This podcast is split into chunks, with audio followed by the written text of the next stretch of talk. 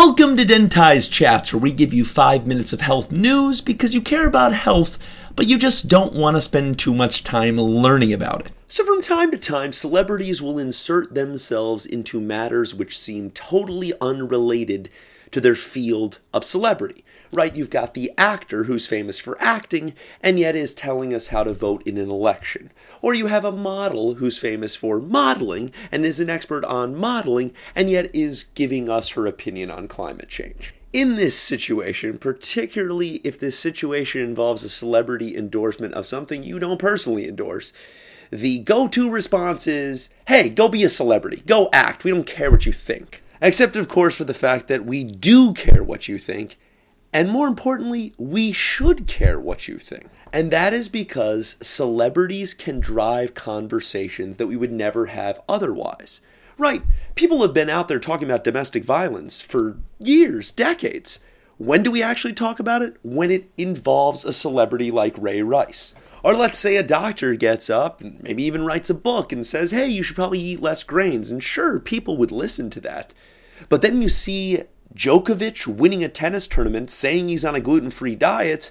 Now you're a little bit more interested in this. This isn't, of course, saying that Djokovic knows more about this diet than a doctor, though that certainly is possible, and that would be another reason why we shouldn't be so dismissive of celebrities or anyone espousing a certain belief. That just because you're great at acting doesn't mean you can't be an expert on politics as well. But back to the point with Djokovic is that celebrities can drive the conversation more so than just about anyone else. We're fascinated by celebrities. And yes, we can all decry the fact that a doctor can't stimulate conversation as much as a tennis player, but this is the reality. And it's the best way we currently have to talk about tough, difficult things in our lives and in the world.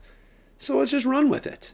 This week, we did exactly that with Mark Cuban putting forth some medical advice that stirred up opinions from all sorts of people that you would never care what they had to say until it was in the context of responding to Mark Cuban. And we got to hear from doctors and we got to hear from experts, which is great because the value of an idea should not be based on the value of the person being a celebrity or non-celebrity. It should be on the actual value of the idea. And that's what we, we wrote down. So Cuban suggested that if you can afford it, get your blood tested every quarter or so as a means of establishing a baseline for your own health profile. And this idea was pretty widely destroyed by everyone in the medical community for a few reasons. First off, tests can be very inaccurate, and those inaccuracies can lead to false positives, which can pile on costs and all sorts of other headaches. This has been addressed with the mammogram issue, where people are getting too many mammograms too early on in life that the health benefits are far outweighed by the costs. The second point, which is pretty inextricably linked to the first point, is that there's no evidence that testing more and understanding more about our profiles actually improves healthcare outcomes. So why spend more time and money on getting tests that aren't actually going to do anything to help. The debate would continue from there, and I can see how someone would be bothered by all of this. You think back to Jenny McCarthy and her incorrect beliefs about immunizations and autism. You think about how advice from a celebrity who has no medical training helped launch a movement with very real consequences. And you suddenly are looping back to that terrible argument at the beginning that, hey, we need not listen to celebrities about medicine.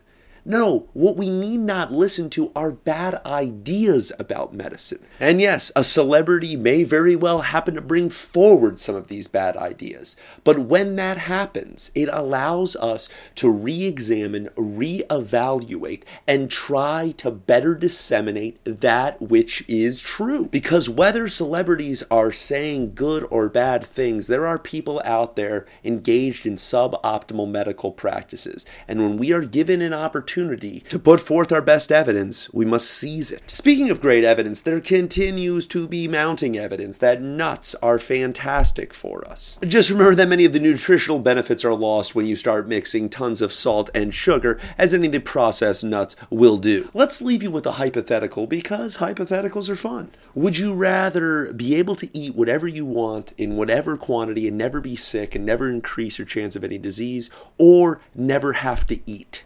Find a great dentist, know how much you'll pay, dentize.com.